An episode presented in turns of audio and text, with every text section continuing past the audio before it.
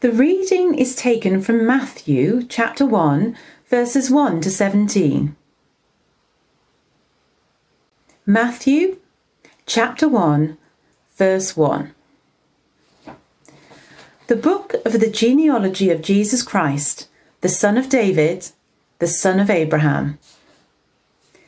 Abraham was the father of Isaac, and Isaac the father of Jacob and Jacob the father of Judah and his brothers, and Judah the father of Perez and Zerah by Tamar, and Perez the father of Hezron, and Hezron the father of Ram, and Ram the father of Amminadab, and Amminadab the father of Nahshon, and Nahshon the father of Salmon, and Salmon the father of Boaz by Rahab, and Boaz the father of Obed by Ruth, and Obed the father of Jesse, and Jesse the father of David the king.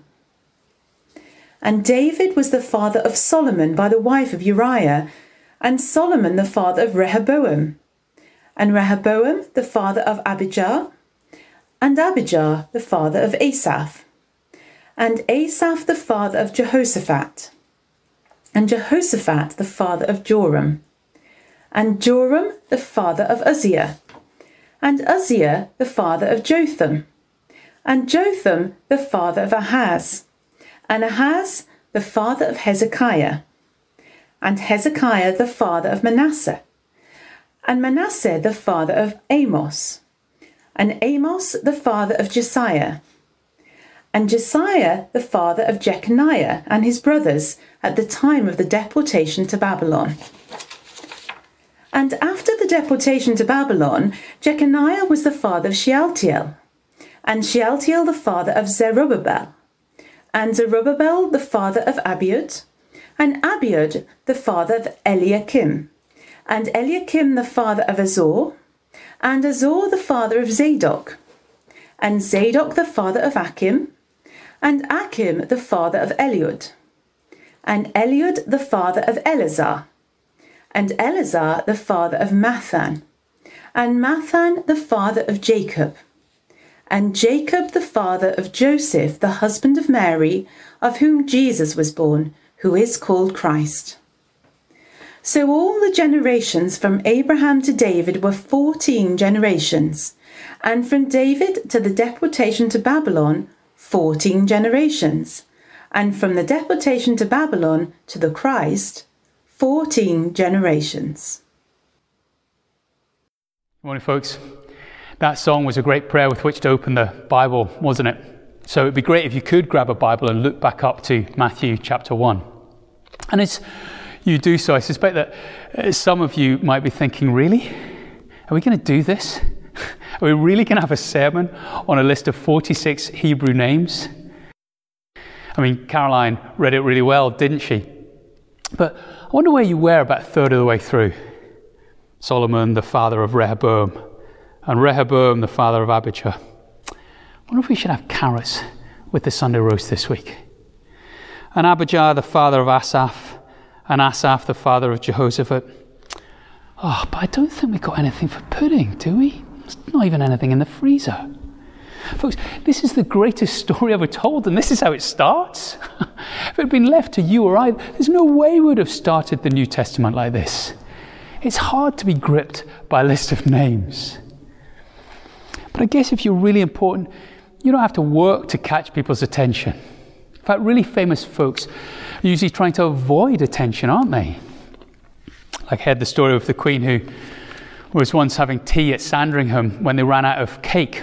So, as you do if you're the Queen, she put on her headscarf and she nipped down to the town to the cake shop to get some more. And as she walked in, a lady stopped her and said, Goodness me, you look really like the Queen. To which Her Majesty is reported to have replied, Oh, how very reassuring. if you're really important, you don't need to catch people's attention, do you? Which is why I quite often start these sermons with silly little stories like that, because I'm not that important. And so I'm worried that if I don't do something like that, uh, you might not listen to me. But the New Testament has no need for gimmicks such as that, because its subject matter is of earth shattering importance. In fact, the very first readers of it, to them, this family tree would have been the only calling card Jesus needed. They would have been gripped from the very first verse, the book of the genealogy of Jesus Christ, the son of David, the son of Abraham. Because there, that told them that here was what they had been waiting for at long last, for so, so long. And this genealogy therefore shows us likewise, firstly, that Jesus is the one you have been waiting for all your life. Whether you know it or not, the first readers of this book certainly would have known. The Jewish people had been waiting all the way through the Old Testament for the Messiah to appear, God's Savior King who was going to bless all nations. And so it's no surprise that Abraham and David are the two key names in this genealogy. They top it and tail it. Do you see there? In verses 1 and 17. Because if you miss them, you miss everything. It'd be so easy to miss them and, and, get caught up in all the other details that are there. Uh, not least the fact that this is not actually a bloodline. As in verse 16, Joseph, he isn't actually Jesus' dad, is he? This is not exact history, as quite a few of the Israelite kings are missed out, so it's clearly selective. And actually, in verse 17, that pattern there is not exact, as there weren't actually 14 generations between God's people coming out of exile to the Christ appearing. No, this is not precise genealogy or history. It's not even precise maths but it is precise theology. Jesus was from the line of Abraham and David. Now, Abraham was the father of the Jewish race back in the book of Genesis. And God had promised Abraham there that through his descendants, all nations of the earth would be blessed. But read through the Bible up until this point, and you will see that it is a story of the failure of God's people to be and bring good news to all the nations. But Jesus, in Him, as this map shows, faith in God has gone out to pretty much everywhere. However narrow the start may have been from Abraham, and during the Old Testament to a particular people the scope is now global as the name of Jesus Christ has reached every nation on earth. Jesus is the son of Abraham. And Jesus is also the son of David. David, as you may well know, uh, is thought to be the greatest of all Israelite kings. And to him came another promise a promise that on his throne after his time, would come a king who would rule forever. And Jesus comes and establishes that eternal reign. So we don't just offer him to our friends and family members this Christmas as someone who would be interesting to consider. No, we offer him to them as their perfect divine ruler. He has come to rule all people for all time. Like many other people this year, uh, we nipped out to the pet shop to buy a hamster. In fact, we bought two. Apparently, sales in hamsters have gone through the roof this year. After all, uh, why wouldn't you? They're cute little critters, and there's nothing much else to do, is there? But let's just say, like my family, you went down to Pets at Home and you picked out a little dwarf hamster or, or a Syrian hamster, and you went home thinking, oh, this is going to be such fun to have this sweet little fella scurrying around in our house to keep us entertained. And so you take him into the living room and put him in uh, a cage, and you head into the kitchen to grab a drink. And when you come back, the cage has been ripped open and there, lying by the fire, is a full sized lion. Folks, we can't think of Jesus as a cozy little pet. Someone interesting to live with and fun to play with when we feel like it. And who might make life easier for us if things go wrong. I don't think hamsters ever really do that for you, but we often think of Jesus like that, don't we? Like he's there for our convenience. And when we're in desperate need, rather than that we were made to serve and worship him. And so we can't treat him like a pet, and we can't offer him to others like that either. Yes, Jesus comes to offer us life in all its fullness, blessing like no one else can give us. But Matthew is telling us here that Jesus has come to be our rightful king, to rule all people for all time.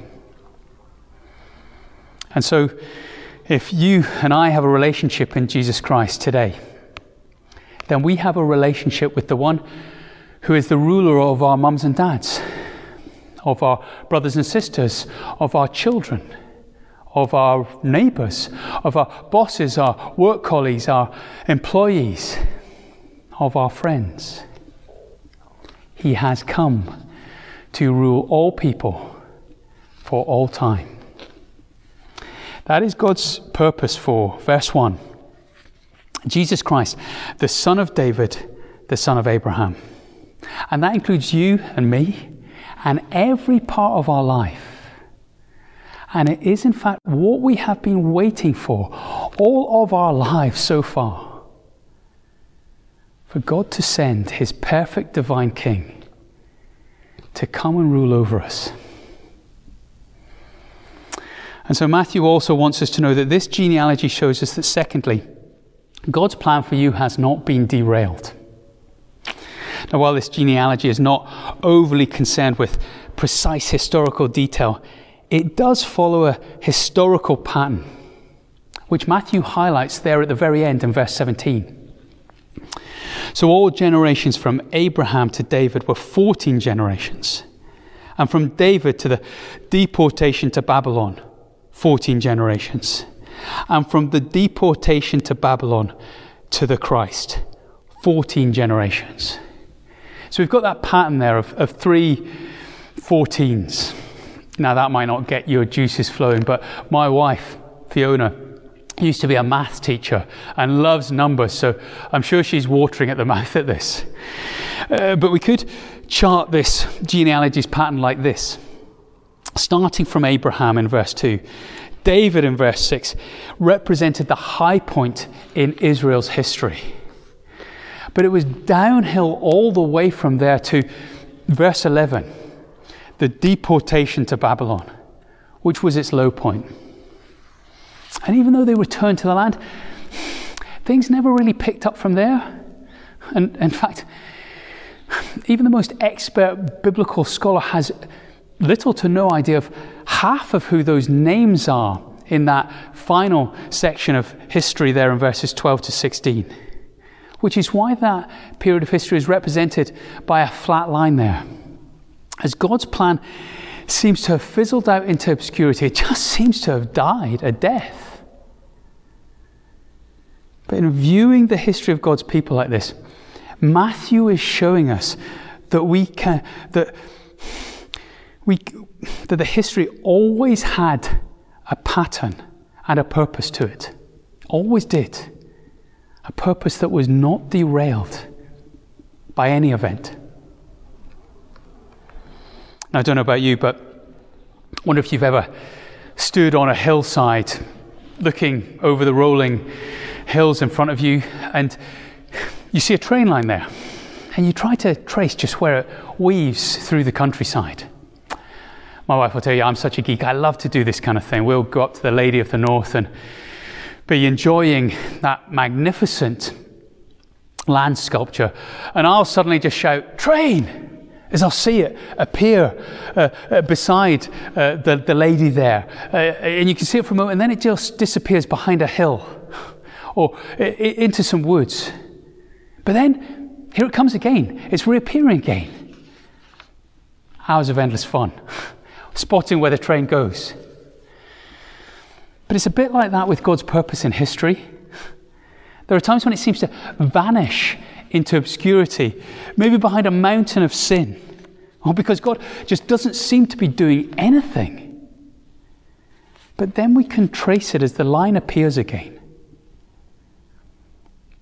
And so we can know that the history of the human race upon this planet is not meaningless, despite all the apparent tragic absurdity of sin and grief and death and pain and suffering.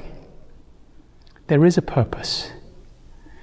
A purpose to come and rescue men and women for God. And so you and I can trace that in our own lives too, whether you're Christian or a non Christian this morning. I invite you to look back at your life and to recognize that God is trying to reach you. I think that's why you're watching this at this moment and listening to me this morning. God is trying to get your attention.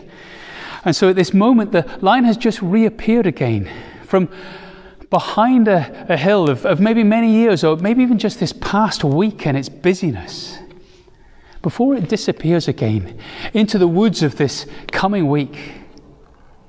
Christian or non Christian, you can trace that line. God wants you and me in heaven and is working for that purpose. Which is why I think Matthew's genealogy of Jesus also shows us, thirdly and finally, that Jesus has come for everyone and can work through anyone.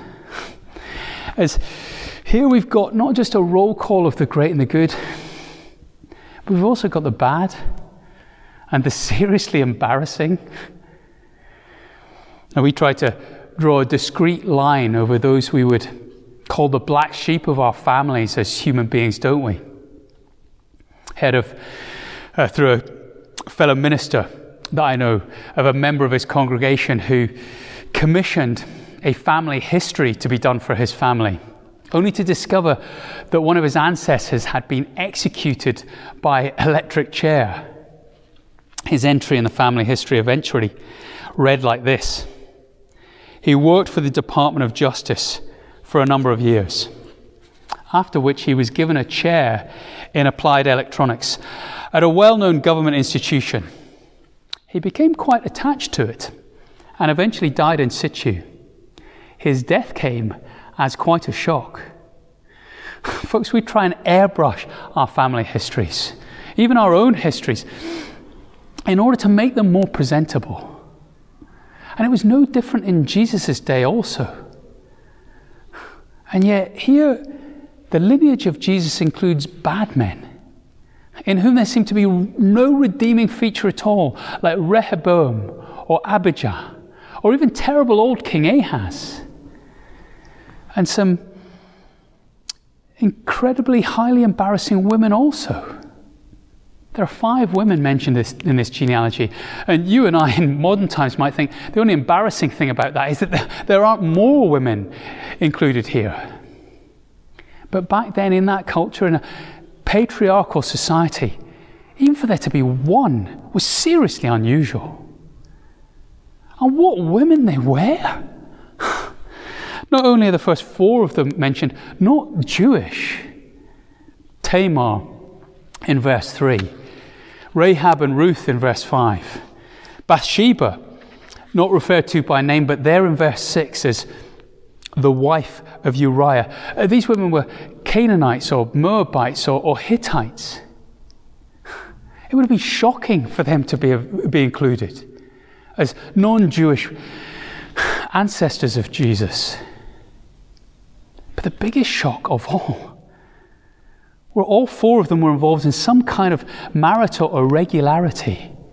One of them had been a prostitute, another pretended to be one in order to seduce her father in law into incest. And another one of them was seduced into adultery by no one less than Israel's greatest king, David himself. And her unfaithfulness led to the murder of her husband. Do you see? Here in these women, we have moral racial and even gender outsiders in their culture. The Jewish law excluded all four of them from the presence of God, and yet here they are, front and center, in Jesus' calling card. Why? As a comfort and as a challenge. Here's the comfort. This genealogy says to us I don't care what your background is. I don't care what you've done. I don't care if you've been on the paid staff of hell itself. I don't care what deep, dark, hidden secrets are in your past. I don't care how you even blown it this very last week. If you come to God through Jesus, then He will accept you and work in your life. In fact, He delights to work through people like you. After all, He has been doing it for all of history. Despite their checkered past, all four of these women went on to demonstrate faith in God and were blessed by Him. And so they were the spiritual ancestors of Mary, the Virgin Mother of Jesus. Verse 16. And Jacob, the father of Joseph, the husband of Mary, of whom Jesus was born, who is called Christ. These women earlier on in the, ge- in the genealogy, they prepare us for Jesus' birth to an unmarried woman from an obscure, humble background.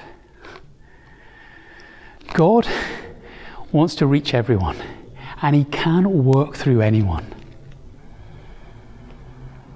Now, here's the challenge. This genealogy shocks religious people. It might not shock you or me, but the first readers would have been deeply unsettled by the names of Tamar and Bathsheba and Rahab being included here. And I wonder, would it shock you if I was to tell you that in the congregation here at St. Joseph's we had a prostitute or a murderer? How would you feel about them belonging to your midweek group? How would you feel in more normal times, them coming round every week to drink your tea and eat your cake and study the Bible and pray with you?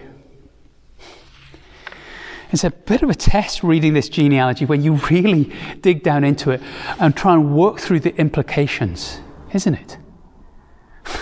I mean, how much do we really believe that the gospel is for everyone and that God can use anyone? And how much are we willing for God to use us to welcome everyone? Folks, if you get nothing else from this genealogy this morning, get this.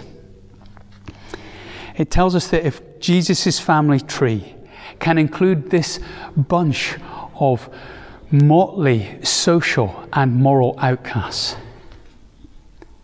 then so should our church. And therefore, also, by God's grace, so should we. So, why don't I pray that through for us now? Let's pray.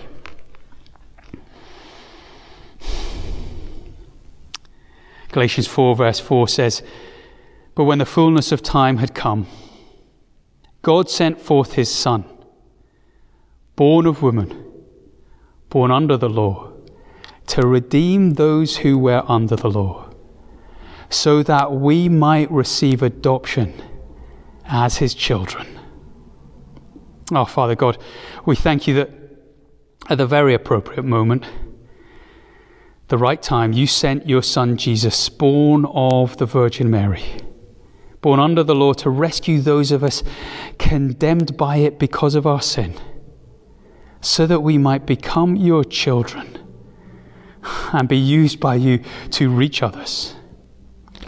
Thank you for that wonderful truth. And please help us to know it and understand it better than we've ever done before this Christmas time. For Jesus' sake, Amen.